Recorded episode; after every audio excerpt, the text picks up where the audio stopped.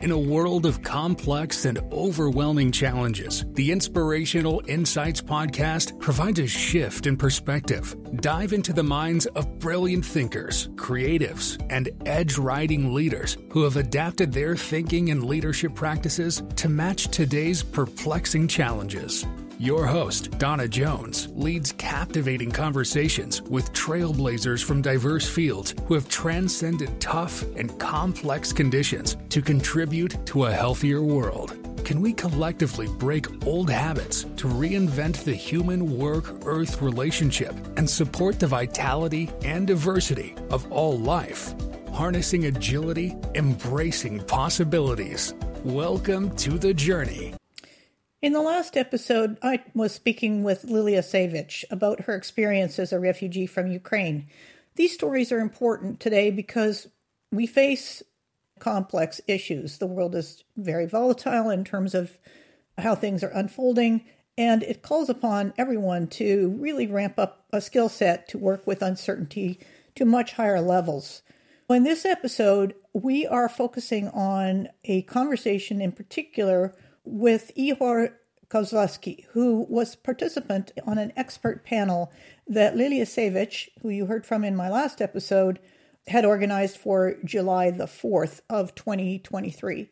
I heard three things that Ihor said in his talk that are universal in terms of how and what people can do to improve their own mental and emotional health, to really move through very difficult circumstances and come out better for it, come out more wise, certainly, and, and also with a skill set that you can use in any environment, whether you're in business as a leader or whether you are simply navigating some really difficult spots in life. You can use these skills, this way of moving through things. You're listening to the Inspirational Insights podcast. I'm your host. My name is Donna Jones. And I've been running these podcasts since 2008 to help people adjust and move through the more complex issues we face on the planet today, to really care more deeply about our relationship with Earth, the planet, and in particular, how we go about doing business and the impact humans have on each other as well. We're looking at system wide health in these conversations and shifting perspectives to see things from a different angle. So that's the setup for this conversation in this episode. And I'm going to give Liliya the space to do a little bit of an intro, and then we'll have some conversations with Ihor Kozlovsky. Ihor Kozlovsky does not speak English. You will hear the translator explain in English what Mr. Kozlovsky said. May be a little bit awkward for you as a listener. However, I encourage you to bear with it because the lessons are phenomenally invaluable. For those of you who did not hear that episode with Liliya Savich, she's going to just give a bit of a review on how we came about the conversation today in this episode, and then to briefly introduce Mr. Ihor Kozlovsky. Outline for you the experience they're going through at an emotional level in the country and how to proceed with the highest goal in mind to let you know why I think this episode is so important for people who don't speak Ukrainian or who aren't in Ukraine or are not part of that conflict, which is impacting everyone in the world. It is because Mr. Kozlovsky was unjustly captured by a separatist group in Donetsk. He was tortured and later released. That's a very dark and a very hard experience. For him to move through it and come out with what you're going to hear in this episode is truly remarkable and inspirational. I am currently in Lviv. The beginning of the war, I was working in Kiev in one of Ukrainian holding. At the beginning of the war, it was questioned what will happen next. We have to do and what me personally I have to do. I was volunteering but due to some family conditions, I should leave Ukraine. I was traveling, I calculated for two months, I traveled around eight countries and I settled down for half a year in Ireland. It was a question, of course, should I come back to Ukraine, taking into consideration that there is a war? All my friends and a lot of people I know left Ukraine or moved to west of Ukraine. And it was, frankly speaking, not so easy time. Thanks God, I, I know Donna Jones, which suggests me to work together. We started to work each Sunday and it was like fresh air for me because I started to work with finding que- answer for very difficult questions. What I have to do, what I'm doing here in Ireland, what uh, I have to do in Ukraine, and of course the most difficult question: Should I come back to Ukraine? My Irish host family, uh, Horgan family, was helping me and supporting me very much. I was feeling that I need to do something and I need to do what I know. I was missing my lovely job. I love my job. I'm human resources. And I made a decision that I'm not ready to make a downshifting and I should come back and I should continue to work for my motherland and to help as much as possible to my country. All transformations I went through, thanksgiving to Donna and thanksgiving to understanding what kind of steps I need to make. I accepted offer to work in Lviv and I started to work in uh, Lviv City Council. We have a lot of challenges, especially now due to the time of the war. One of the requests we have from citizens of Lviv to give an answer for not so simple question how to be resilient in the wartime and what we have to do as the people who stay in a city, in a country, what we have to do to improve our resilience. The first idea I had, of course, to invite my life coach, Donna. And step by step, I find interesting experts, well known um, psychotherapist uh, Alexander feels connected with me with, with uh, Mr. Igor Kozlovsky and he kindly agreed to participate in our discussion.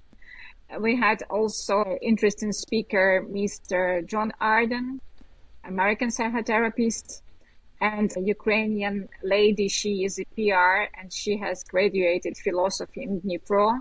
We had diverse group of experts and we discussed about interesting but not so simple topic how to be unbroken and resilient in tradition in the situation with the war. Mr. Igor Kozlovsky is an Ukrainian scientist, religious scholar, uh, doctor in art, writer, public figure, and member of PEN Ukraine. Mr. Igor Kozlovsky passed not easy experience being arrested in Donetsk People Republic.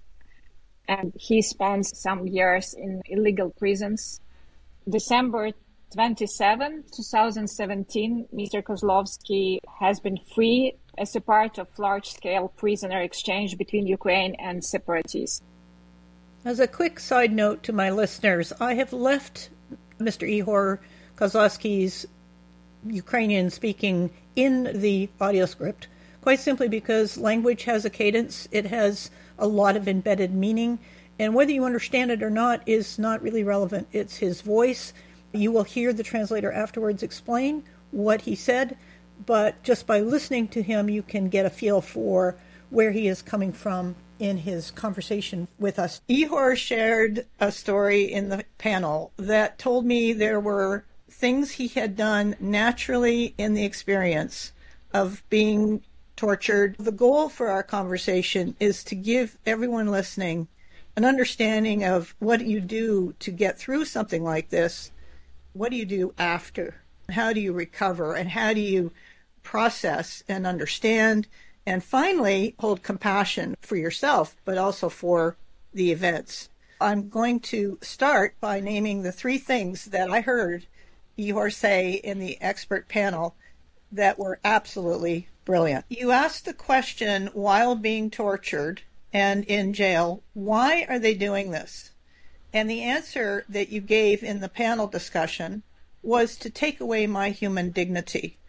Once you realize and recognize their motivation, the motivation, their actions no longer have any power over you. Secondly, you made it through your experience in jail by writing poetry, which is absolutely intuitively brilliant. expression. You need to express the emotional angst of it all. That emotional energy needs to come out because otherwise uh, it goes in. I'm speaking of this in purely energetic forms, not using psychology or all of the other disciplines that explain depression using brain and chemical imbalances. It, it's strictly energetically what happens to the kind of dark ener- emotions that surface when you're in those experiences that try to make sense of what's going on in your experience and where does that go. Expression takes emotional energy and instead of turning it to dark, destructive places, it gives it a positive, creative way of coming forward. Much better that it come through creative poetry or other creative forms than destruction. Your final comment at the end of the panel, you mentioned love, suggesting that love is the antidote to human depravity. To me, this was brilliant. They were not able to break you of your dignity. You reached far beyond and rose above that experience to attain the wisdom that can come out of very difficult and hard experiences. It takes time to make sense out of things that don't make sense. So now my questions will be to explore where you've gone since and what direction, what comes out of such an experience. Because everyone can become better at being human from these hard experiences. And I know people listening can benefit from what you have learned. It's a deeply personal inquiry, so obviously only answer what you're comfortable with and uh, willing to share. It's a process and it can be pretty messy by nature. So the aim is to transform that experience into a state of peace. How have you made sense of what makes no sense? Looking back on it now, how have you processed that experience? Що я хотів сказати, а це головне в будь-якому спілкуванні, це головне почути, не тільки слухати, але і чути. Це говорить про те, що ви дійсно висококваліфікована особистість, яка налаштована на те, щоб чути іншого. Thank you for these very important questions. And the questions you're asking attest to the fact that you really heard what I was saying. It means that you listened really well and you really understood uh, what I tried to say. Um, in any sort of conversation, communication process, it's very important to have the skill of listening and you have it, and that means that you hold really high qualifications as an expert in your field, and really you are very attuned to, to others, to listening to others, being able to hear them. І відповідаючи на ваше питання, я повинен згадати, що кожен з нас це проект під назвою Я. Тобто ми є проект, який покликані втілити в цьому житті. Тобто ми є процес реалізації проекту. А це означає, що для нас головним є е, якраз як біосоціальних істот, тому що у нас е, дуже е, така потужна частина нашого біологічного виміру з емоціями, з реакціями. Але ж ми покликані бути людьми, тому саме цей людський вимір є головним нашим завданням в реалізації нашого буття тут на землі. I would say that each of us is a project. Each of us is a project that we can entitle our selfa. That's our goal. We are actually all trying to um, bring this project to life. Um, so you could say that our life is this process of realizing, of implementing this project.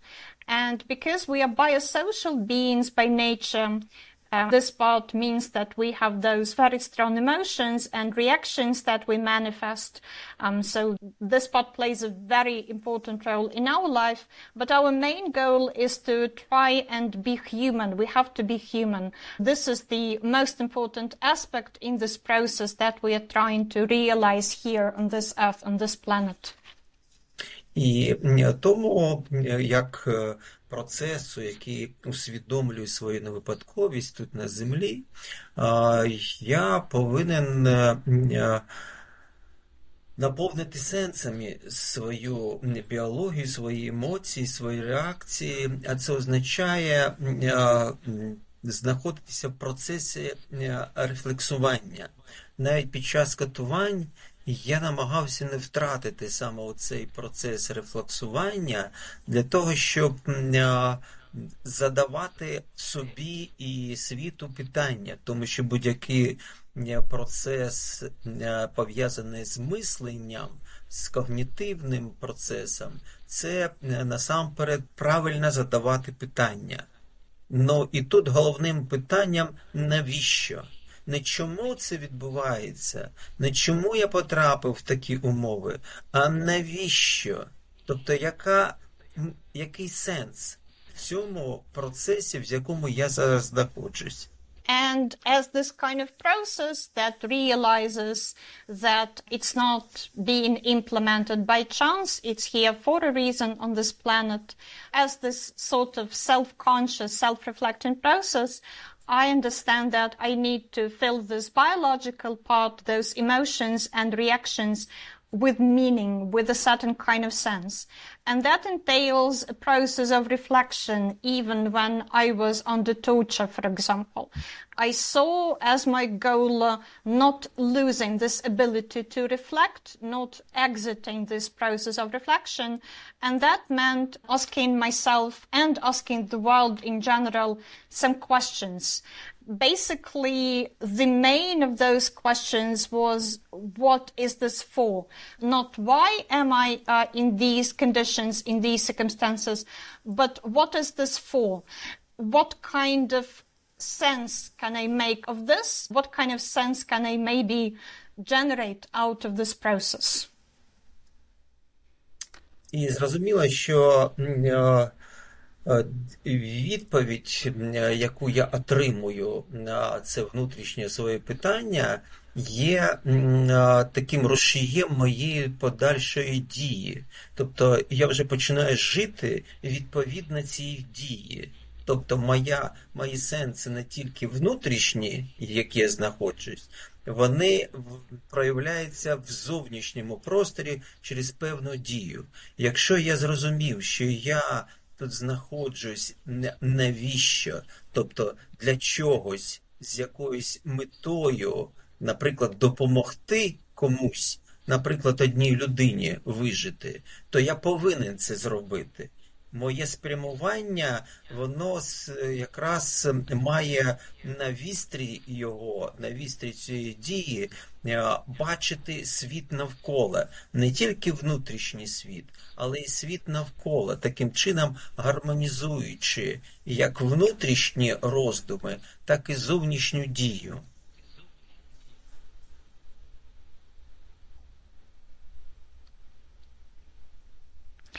And so it became clear to me that the answer I get to these internal questions, um, to this process of internal questioning, they trigger or they motivate my next actions.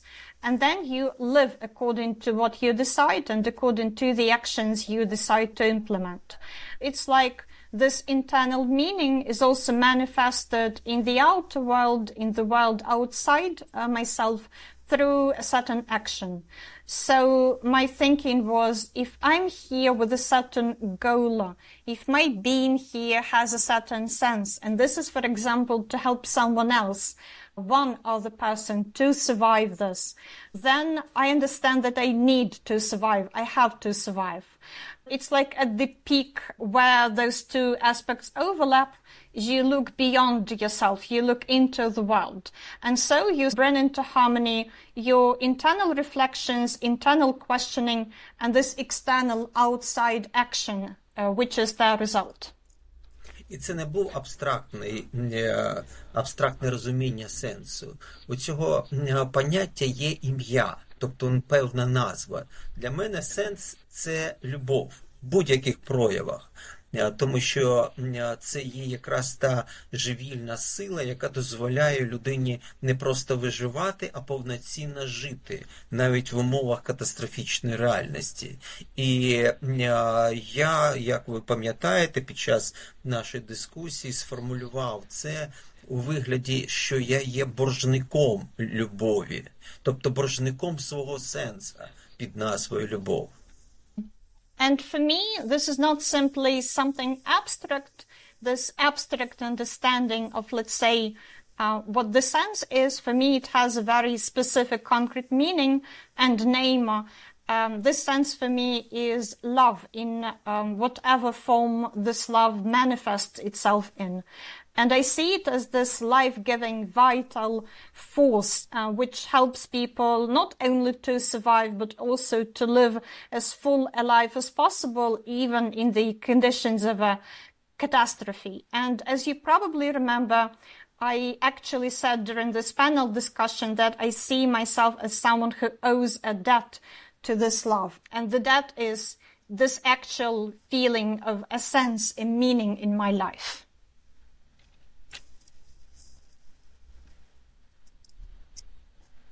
I love every single one of those points. They fill you with so much peace and hope for humanity.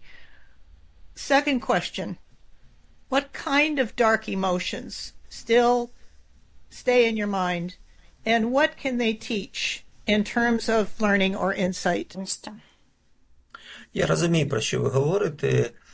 Людині притаманно переживати різні емоції. Це може бути тривога, це може страх. роздратування, можливо, прояви того, що ми називаємо ненависть.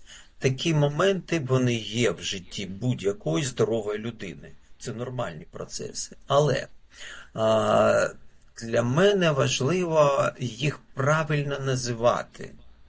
І це мистецтво правильно називати, це означає, що я включаю іншу оптику. Я не просто говорю, що я переживаю зараз роздратування.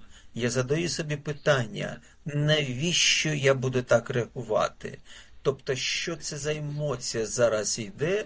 Ну, я зрозумію, що ми крихкі, ми знаходимося на певній межі, і ми можемо на, наштовхуватися на інших людей, на інші проблеми, які викликають у мені це у мене ці емоції.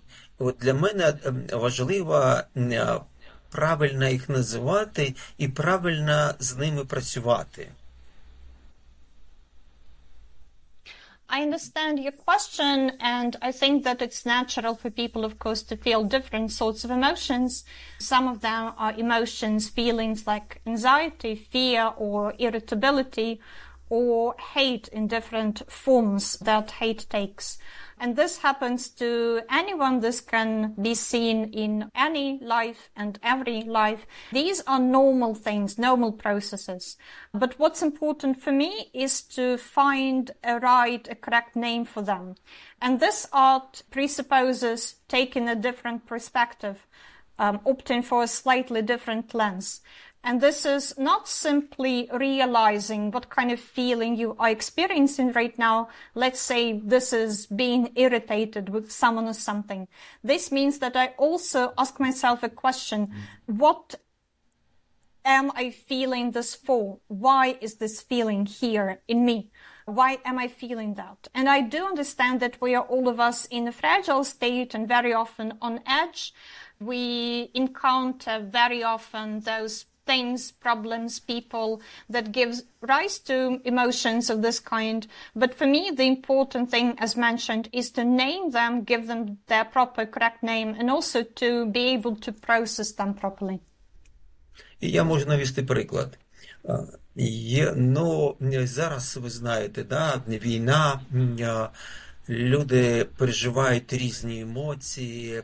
Ми говоримо про те, що наші воїни там на фронті стикаються зі смертю, з ворогом, зруйновані міста, є загиблі їх побратими. І дуже часто можна почути, що їм рухає ненависть. Я заперечую. Я заперечую, говорю, що ні, навпаки, їми рухає любов. Чому? Тому що вони пішли на фронт і захищають свою любов. Вони захищають свою землю, вони захищають своїх рідних, батьків, дружин, дітей, вони захищають свою свободу, тобто вони захищають те, що вони люблять. І якщо б була тільки виключно ненависть, вона би спалила їх. А любов дає їм сили сили не тільки е, рухатися на полі бою і зустрічати е, смерть, е, страждання достойно, гідно і перемагати. Також, тому що перемогти ми можемо тільки використовуючи силу любові, а не силу ненависті. I will give you an example, perhaps. As you know, we are now living uh, through the war, which brings many different emotions up in people. Our soldiers fighting at the front line are confronting death and their enemy and the ruined cities and towns um, on everyday basis. And they also see their dying and dead comrades. It's said very often that what helps them to move forward, what propels those soldiers is hatred, to which I say no. This is not hatred that makes them move forward. This is love. Uh, because they went there, they went to the front line, they are at war right now to protect love and what they love, to protect their land, their close people, relatives, spouses, and actually to protect their freedom itself. So they are there to fight for what they love, to protect it, and if they felt just hatred, if it was only hatred that motivated them, this hatred would have burned them completely. But instead, they feel love, and this love gives them the strength to move forward And not just to move forward on the battlefront, on the field of battle, and to encounter with dignity the suffering that they have to go through and everything that they have to go through. But also it gives them the strength to win because we can only win, we can only triumph through love. І я наведу такий приклад у вигляді притчі. Ну, це не притча, це реальна історія. Я її е, дуже люблю. Це пов'язана з однією Софійською е, святою Рабія її звали. І одного разу Рабію запитали, чи е, є вони ненависть до Ібліса, до шайтана, тобто до диявола. І вона відповіла, що моє серце так наповнене любов'ю до Всевишнього, що там немає місця для ненависті до Ібліса. Якщо б там була хоча б маленька частина ненависті до Ібліса, тоді б я не, недостатньо би любила Всевишнього. To illustrate this, I would also like to share a parable with you, which is actually a real story, I believe, and I love it very much. It's about a Sufi saint whose name is Rabia. She was once asked a question, and the question was, Do you hate Iblis? Do you hate the devil? To which she replied, My heart is so overflowing with the love for the Almighty that there is no place there for any kind of hate towards the devil if there was a, corner, a place in my heart, in my soul filled with hate of the devil, that would mean that I don't have enough love for God, for the Almighty. I'd like to jump off of that answer, Ihor, because there is a place when you're in dark places, surrounded by people that are involved in their aggression and their violence and fear, where it is possible to slide into the same level of human depravity. The book banning, things that reject what we think we hate.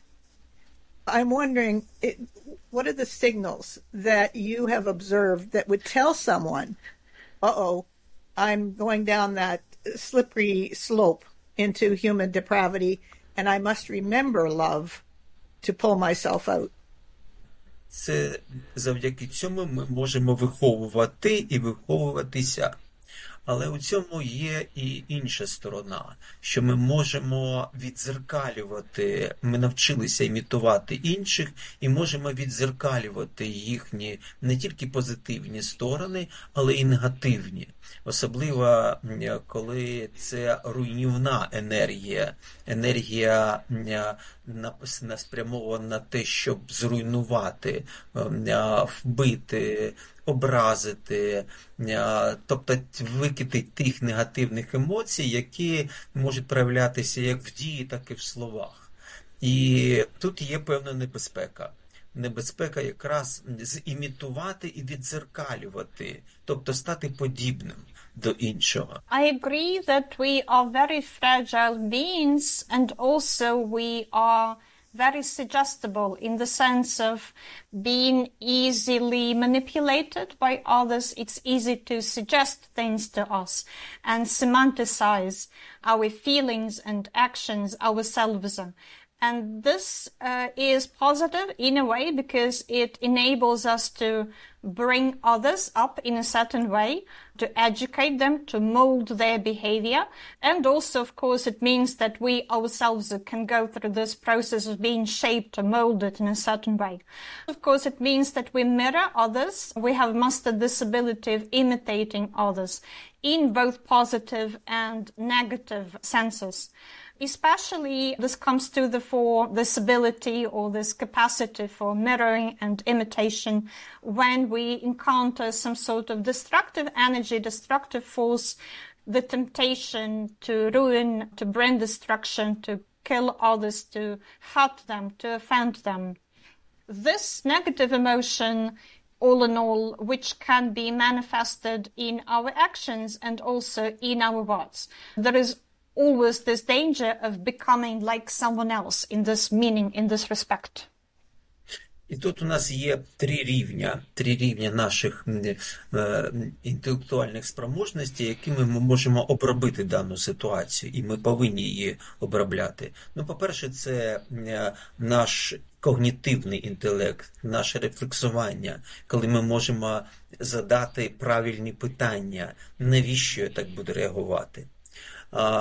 По-друге, це мій емоційний рівень.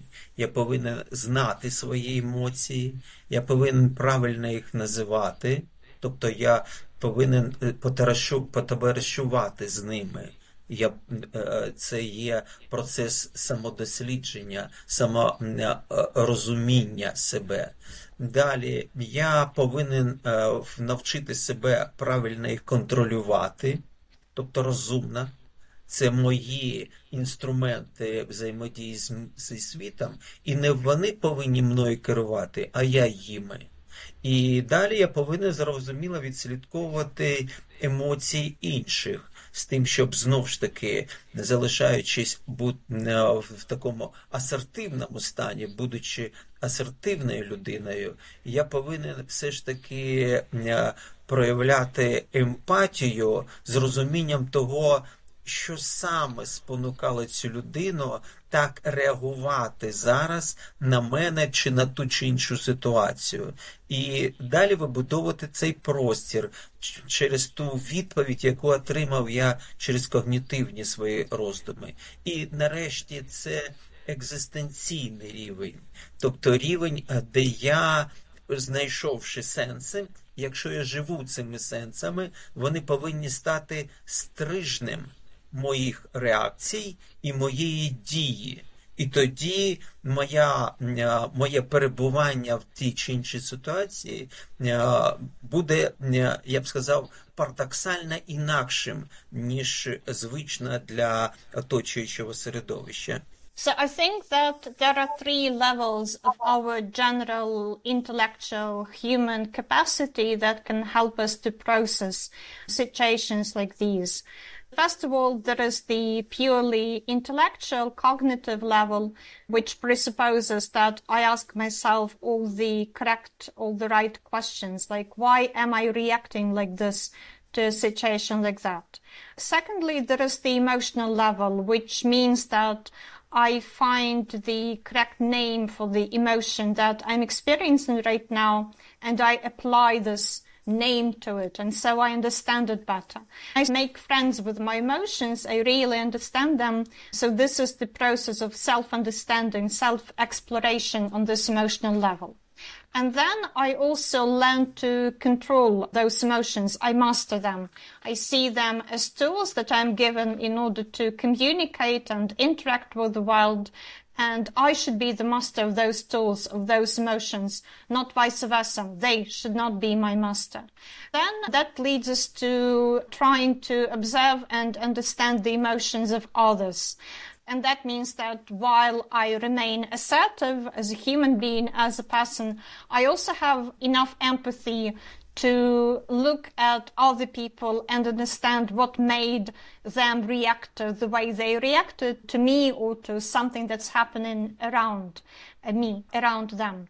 And that also leads to the situation where I build a certain space around myself based first of all, on the answers that I've given to myself, to my questions on this cognitive level. So after having understood the situation consciously in a self-aware manner.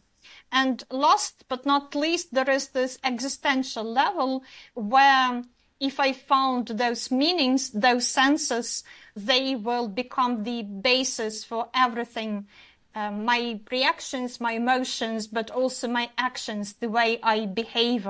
And if I have attained um, this understanding on all those different levels, it means that I will behave in a certain way, uh, which may be considered a sort of paradox by people around me because it will be a way of behaving, a way of being, which is very different from what people are used to.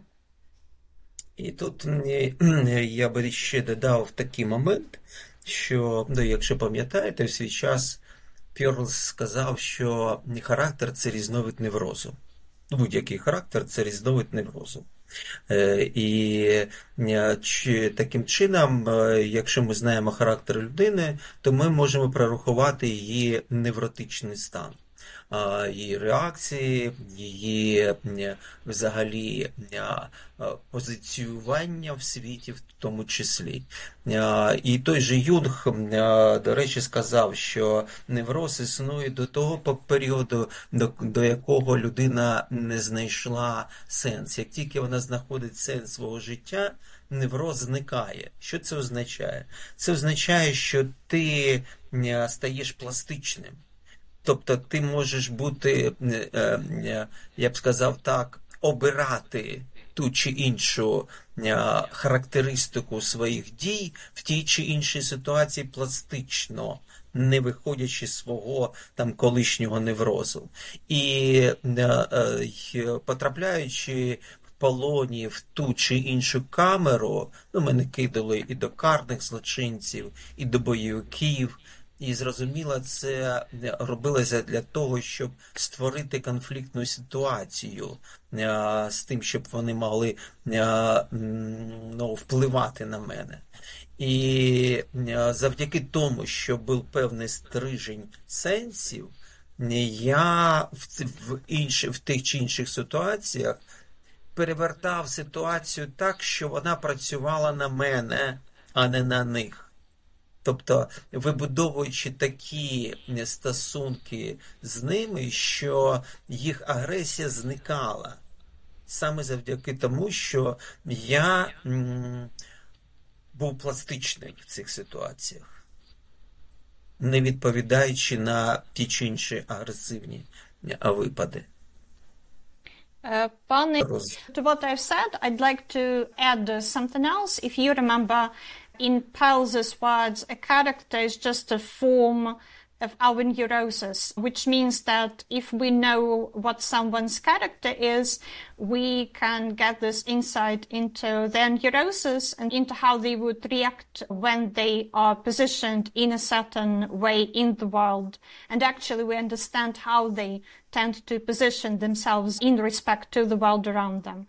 According to Jung, also neurosis only exists until we've managed to find a coherent sense of ourselves uh, and of the life around us. And then this neurosis dissolves them, disappears. For me, that means, I think, being or becoming flexible. And when you become flexible, when you understand your, your neurosis fully, you can then choose a way in which you behave, in which you react to the world, and you do that flexibly, not based on, not embedded in this neurosis, not in that way.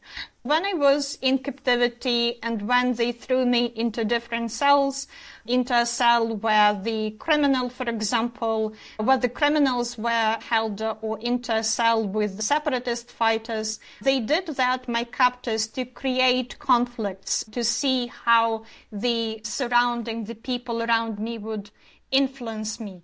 Because I had this fulcrum, this basis of senses, of meanings that helped me to withstand.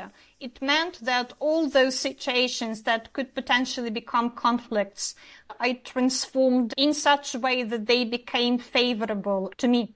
Uh, so the aggression which people hoped to create uh, actually disappeared because of the way I reacted to the situation into which I was placed, because of the way I was flexible in my responses to this situation, flexible in the way I responded or rather didn't respond to any aggressive overture which was aimed at me. So much there for people who are going through difficult times to remember that context shapes your behavior and it is your consciousness that decides what behavior you choose, how you decide to respond to it. Recognizing that we are all interconnected and live on one planet, just one, what can your experience teach humanity about being compassionate toward each other? I'd like to expand the, the scope of what you've just said to how we live together on one single planet? Ну, по-перше, ми покликані бути людьми. Це головне. А, Тому що коли ми говоримо про людяність, тут треба а, зрозуміти, що а, піклування про людину це не тільки піклування про її Е, зовнішньо, ну, наприклад, там тіло, її е, комфорт, який її оточує, е, її потреби, які вона повинна задовольняти.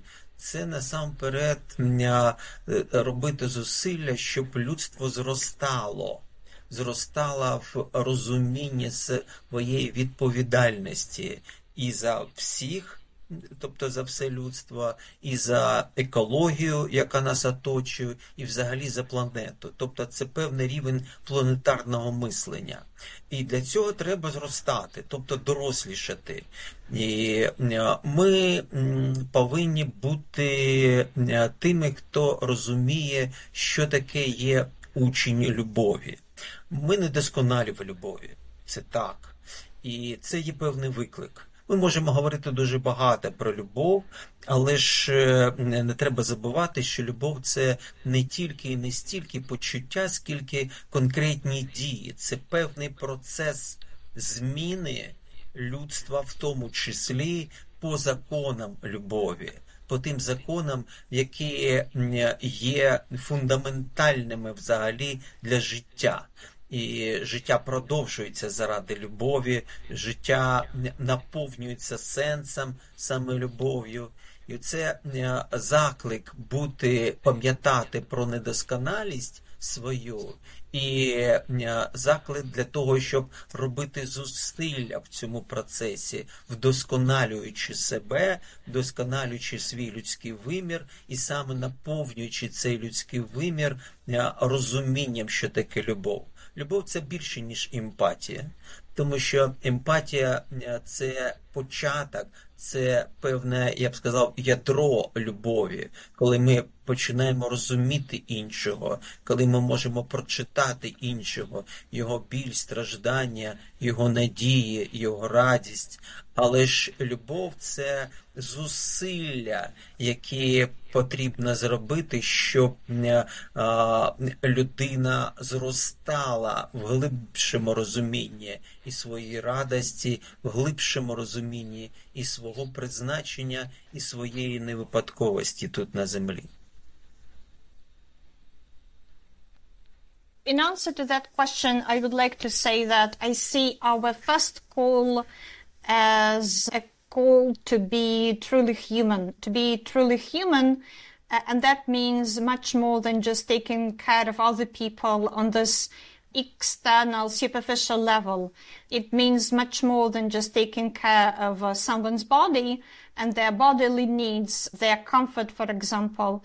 To me, that first of all means that we aid others all the human beings in their capacity, in their potential, in their um, ability to grow and develop. And one of the things that this means helping people to develop in themselves is responsibility, responsibility on a planetary scale, responsibility as in, for example, understanding what we are doing to, to nature. So this ecological responsibility. It also means that we need to grow and we need to become more grown up and more mature. We need to understand this teaching of love, I would say. Uh, we need to understand that we are imperfect. We need uh, to uh, feel this love and to allow it to shape our actions. So it's not just a feeling, but so that it becomes a way of behavior, a way to be in the world. That means a transformation of the humankind according to those laws of love. Love is basically what gives us meaning, right?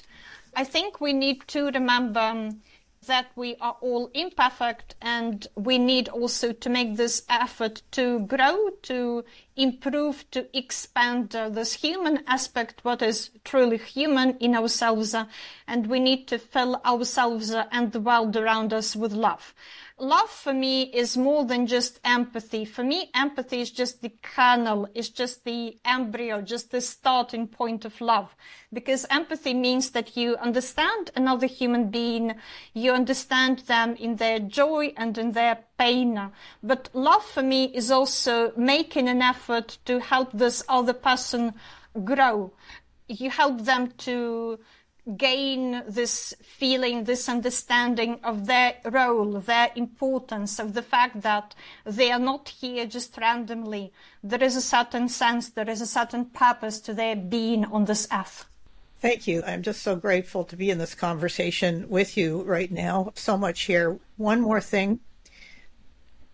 Have you been able to go back to what had meaning before all this happened and what has meaning for you now? I'm asking this because wounded soldiers, people who've experienced trauma, there's a need to reconnect to a meaningful purpose. It is about this next step. Who am I now after this experience? The value of the whole in terms of where I go now. That's what I'm curious about. What can advice can you share with people who are really wondering where do I go from here? maybe as a wounded soldier you've you've lost a lot, and the question is now what? How do I proceed? Дійсно, непросте питання, тому що будь-яка травма, а це люди повертаються саме з травмами, з війни, з полону. Взагалі зараз у нас травмоване суспільство. І травма, вона і дуже хитра, вона коварна Вона може змусити людину йти неправильним шляхом. І ми можемо це фіксувати навіть зараз спостерігаючи. Один варіант е, е, це намагання уникнути спогадів про травму, тобто витіснити травму це безперспективна і некорисна, тому що це може призвести до того, що буде е, страждати соматика, з'являться різні хвороби, людина не буде розуміти, чому вона постійно роздратована і що її руйнує зсередині. По-друге, другий шлях також неконструктивний це намагання якось втопити в лапках е, травму там в алкоголі, в наркотиках, е, тобто забутися. Забутися, витіснити не тільки зі свідомості, а витіснити саму свідомість, саме усвідомлення. і це не конструктивно. Третій варіант е, також не конструктивний це почати грати жертву. І дуже часто люди починають е, заграватися і е, таким чином перекладаючи відповідальність за своє життя на інших і вимагати від них певних зусиль для того, щоб цю жертву обслуговували. Тобто запит, такий постійний запит на допомогу, на те, щоб постійно пам'ятали про її жертву. Ці три варіанти вони є деструктивними.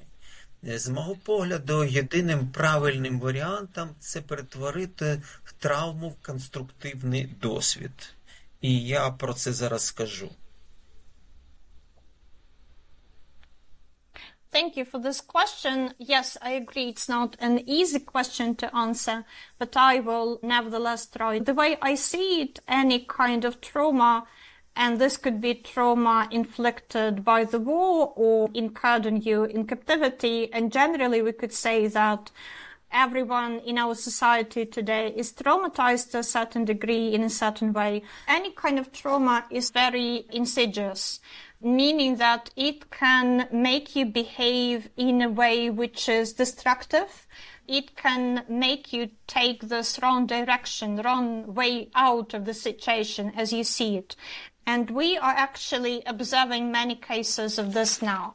There are three different reactions that trauma can impose upon you, I think, that are not productive for us. First of all, some people try to avoid all memories of trauma, to repress it, to push it away. And this is unproductive and not healthy for a human being because it means that the trauma will still manifest in a certain way, for example, by taking some kind of somatic form. You feeling unwell, you feeling irritated all the time and not realizing why um, you are so uh, easily irritated. There is something that destroys you from in- the inside and you're not aware of it. You do not really know what that is. The second way of coping, and it's a bad mechanism, bad coping mechanism, is when you try to uh, repress it completely to drown this trauma in something like alcohol or drugs, for example. It's like you try to use forgetfulness. You do not simply try to push this trauma out of the limits, out of the scope of your consciousness, you're actually trying to repress this consciousness, this awareness itself. You're trying to somehow get rid of it. Some people can adopt this role of victim on everyday basis, which means that they shift all responsibility which they have for their own life onto someone else. They want someone else to take responsibility for everything that happens to them. So they demand to be constantly taken care of and constantly helped in everything. They want other people all the time to remember about the trauma they went through and they remind them about it. I see those three ways of behavior as destructive. The only right way forward for me is turning your trauma into a constructive experience. And I, I'll explain shortly what I mean by that. І ми повинні розуміти, що будь-які наші переживання, ті чи інші ситуації, в яких ми потрапляємо, це ще не є досвід. Досвід стає досвідом тільки після того, як ми його усвідомлюємо. Це важливий момент. І це перетворення травми в досвід, а дуже багато людей пройде через різні випробування, але не набу, не зможе набути досвіду. Чому? Тому що не вміють працювати з травмою, з ситуацією, з катастрофою. Це означає, що для того, щоб стати людиною, яка опрацювала травму, для цього треба дорослішання. Чим відрізняється доросла людина від інфантільної? Тим, що вона а усвідомлює і бере відповідальність.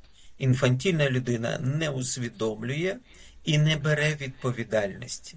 Оці три моменти, три шляхи деструктивні це шляхи інфантільної людини, яка не хоче брати відповідальність за досвід. Тому важливо усвідомити травму, вивести її на рівень свідомості, вербалізувати. Тобто подивитися на цю травму, вербалізовану травму як спостерігач, і накреслити шляхи, які дозволять вийти, вивести травму на периферію і працювати вже над використовуючи цю травму як добрива для зростання.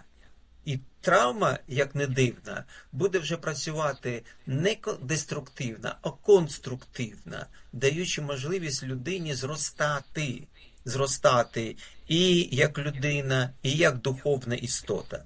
І для цього е, не тільки ті три е, спроможності, про які я говорив, і когнітивні спроможності, емоційні, інтелекти, екзистенційні, важливо пам'ятати про соціальний інтелект.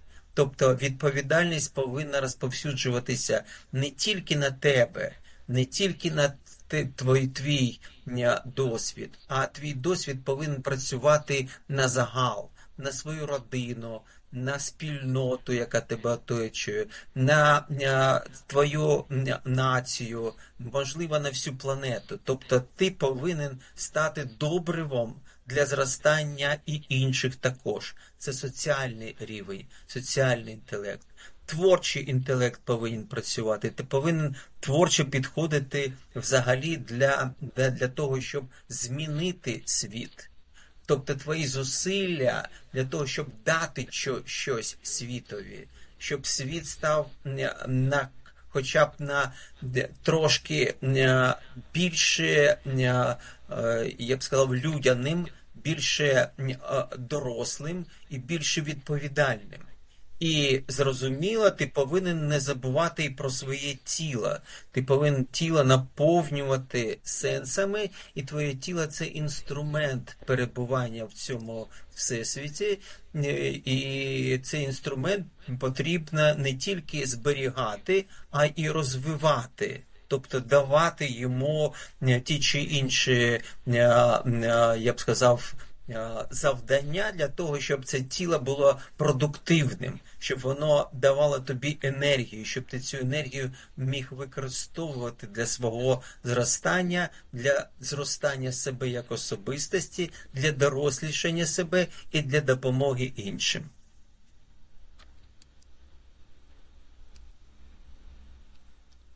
So I'll explain what I had in mind, how I meant this. What I mean is that for me, any kind of emotion, any kind of situation you go through, this is not yet experience. This does not yet amount to experience. For something to become an experience, you have to fully be aware or become aware of it. So when we go through trauma, it does not always become experience in this true sense of the word experience because you have not truly understood it. You have not become fully aware of it because you don't have the skill, the capacity to do that, to work with a situation of catastrophe, a situation of trauma. So what do you actually need to make your trauma, to make this catastrophe into an experience in this true sense of the word? You need to grow up when I described those three destructive ways of behaving, of reacting to trauma, I was talking about the reactions, the behaviors that we can see in people that are essentially still childish. They are infantilized. So that for me is the difference between a person who's mature, who's a real grown up and a person behaving in this infantilized and childish way. For me, a grown up, a mature person, a person who's truly aware of themselves and the world around them, this is a person who takes responsibility upon themselves, upon their own shoulders. And this childish person, someone who's infantilized, doesn't want to be responsible, wants, wants to avoid this responsibility. In order to achieve this truly mature state, this grown up state, you need to understand your trauma, get an insight into it, cognitively speaking, and you also need to verbalize it. You need to put it into words. And that means that you will adopt a position that is a bit distant, detached, like you're looking at your trauma from the outside as an outside external observer. That would help you to make this trauma not something which is central in your life. And this will help you get to the periphery of this traumatic experience, so to speak. Then you will be able actually to use this trauma as a kind of fertilizer for your growth, for becoming more mature, for becoming more grown up. As a human being, um, purely on this material and physical level, but also as a spiritual being. I mentioned those different levels of intellect. I talked about our cognitive abilities, our emotional intellect, and this existential level. But also, I would like to mention our social intellect, which also plays an important role here. Because you assume responsibility not just in terms of responsibility for your own experience, for processing trauma and turning it into this useful fertilizer. But also, you need to make sure that your experience also works on a whole different level. It's something that can benefit your community, the people around you, the world, the country, the planet in very um, general terms. You use your trauma as a fertilizer, not just for your own growth, but you also use it to help other people grow. And also there is this creative intelligence, creative um, capacity that is of importance here because through it, through being creative, you can give something to the world. You can give the world something that will enable people to become more human, more humane, and also to understand what this responsibility, being responsible is and act with responsibility. And also you need, of course, to take care of your body and that means that you fill it with a certain kind of sense, with a certain meaning. And you understand that this is an instrument which enables you to uh, be here in this world, in this universe, to inhabit this existence. So you need to, of course, take care of your body, but also you need to evolve it so that it becomes more productive and it gives you the ability to grow and also to help others grow, to help others evolve. It is interesting that you say that, Ihor, because I have observed that when my consciousness shifts, my physicality also shifts. So the movement, the exercises I do change to support the emotional and spiritual shift inside. I love that observation of yours. Are, thank you very much for being willing to step in and have this conversation today. You are probably the best example of someone who has transcended, risen above a very traumatic experience by moving through it. Not by avoiding, but by just moving through it. And that to me is a level of courageous leadership and humble leadership that we need more of today. So, as a role model for not just Ukrainians, but for people around the world, I, I believe uh, you are absolutely amazing person. Is there anything you'd like to add before we close this conversation? І для нашого роз... нашої такої професійної розмови, я думаю, що і для людей, які будуть слухати це, Е, Тому що е, будь-які рефлексування е, вони дозволяють подивитися на, на власне життя під певним кутом. І ми недосконалі. Ми дійсно недосконалі, ми повинні це визнавати. І ви запитували стосовно того, чим відрізняється сенс мого життя зараз від сенсу того, який був до всіх цих подій до війни, як ми кажемо, тут до 14-го року, до полону. Так, безумовно, відрізняється, тому що зникли в минулому там десь далеко, далеко за туманом і колишні мрії, з, немає того майна, яке було. Забрали твій дім, забрали роки твого життя. Це втрати. Це втрати, і ти повинен дивитися на ці втрати з одного боку з розумінням, що це дійсно втрати, а наше життя людське, воно коротке. І от зараз мені майже 70 років, і, але ж треба жити далі. І кожний крок твій по життю, він наповнений, я би сказав, більше, більшим вантажем твого досвіду. Ти не можеш повернути минуле. Під час цієї війни на моїх руках помирає мій син, в якого я вкладався, який мене вчив любити. І це також величезна втрата. Вона, до речі, дала мені розуміння того, що я повинен жити далі не тільки за себе, але і за нього також. Тобто це додаткова відповідальність. І це а, мій хрест, який я несу, і скажу, що це непростий, зрозуміло, хрест. Але ж у мене є відповідальність за е, е, людей, за країну, за е, не тільки за Україну, взагалі за людей. І я роблю все можливе, скільки у мене є часу, для того, щоб повернути саме людське в людині, нагадати, що ми все ж таки люди. І це величезна, величезна відповідальність. І треба за нею про неї пам'ятати. Пам'ятати, що відповідальність це наша відповідь не тільки на словах, але й на справах наших, які ми повинні втілювати в життя. Дякую.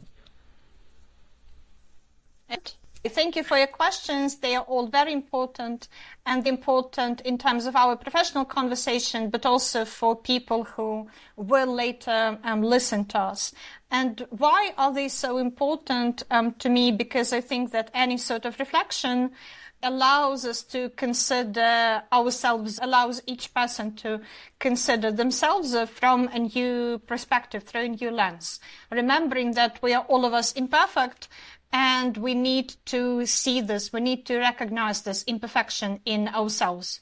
You asked me before whether the sense of meaning, the sense of purpose for me right now, and the sense of purpose that I had before, the sense of meaning that I had before, were they any different? By before, I mean before the war, before even 2014, before my captivity. And yes, of course, those meanings, those purposes, they are different because for me, lots of things are now lost completely in the past. They are lost in this fog, uh, mist of the past. My old dreams and uh, the property that I possessed, like I lost my home, for example. And generally, I would say that I lost years and years of my life. It's important to recognize this loss as such, to recognize it as loss to remember that human life is short. I'm now almost 70 years old and I do understand that nevertheless I uh, need to live on, to carry on. For me, this every step that I take is filled with the burden, with the responsibility that experience brings with it. And I also understand that I cannot go back. I cannot um, return to the past. During the war, I saw my son die. I was heavily invested in him as a human being and he was the person who actually taught me to love it, to experience love. So that was a huge loss for me. And I understand right now that I need to live not just for myself, but I also need to live for my son in a sense. So I have this added responsibility in this respect. And I see it as a cross, as a burden that I have to carry Um, but also, I realize that I have this huge responsibility when I think about other people and the country and humanity in general. I need to do everything that I can do to speak to what's human in people and to return them to this sense of what is human within a human person. And I need to remind them that they're humans. I see this as a huge responsibility and I also see this as the answer we can give to what we encounter, the answer that is manifested not only through what we say, but also through what we do, through our actions. Indeed. Absolutely inspiring. Thank you very much. Uh, Olesia, we couldn't do this without you. Thank you for your brilliant transferring of the language. I am very grateful for Olesia to help us out. Leadership looks different today. It's not superficial. It is that deeper dive into what makes us human and sets us apart from AI, robots, and a whole lot of other things that separate us from our capability and creative talent. This particular conversation with Ihor was important to me, along with the, the tremendous support from Liliya in bringing it to you. It was important to me because it it it is the epitome of what leadership can do today to change the superficiality that we rely on, the just get it done approach, to reaching out with greater compassion, greater understanding, more curiosity in the face of fear, and really start to work with reality in a very different way. We have a lot to do to transfer fear into curiosity and work with it more directly as a way to reconnect to each other, reconnect in communities, reconnect to other species, care and have compassion for other species, at minimum, respect for other species. The source of every war, the source of family not talking to one another or omitting each other from their constellation is emotional health. That is why this conversation is so important because emotional health is in everyone's hands. It's in our best interests.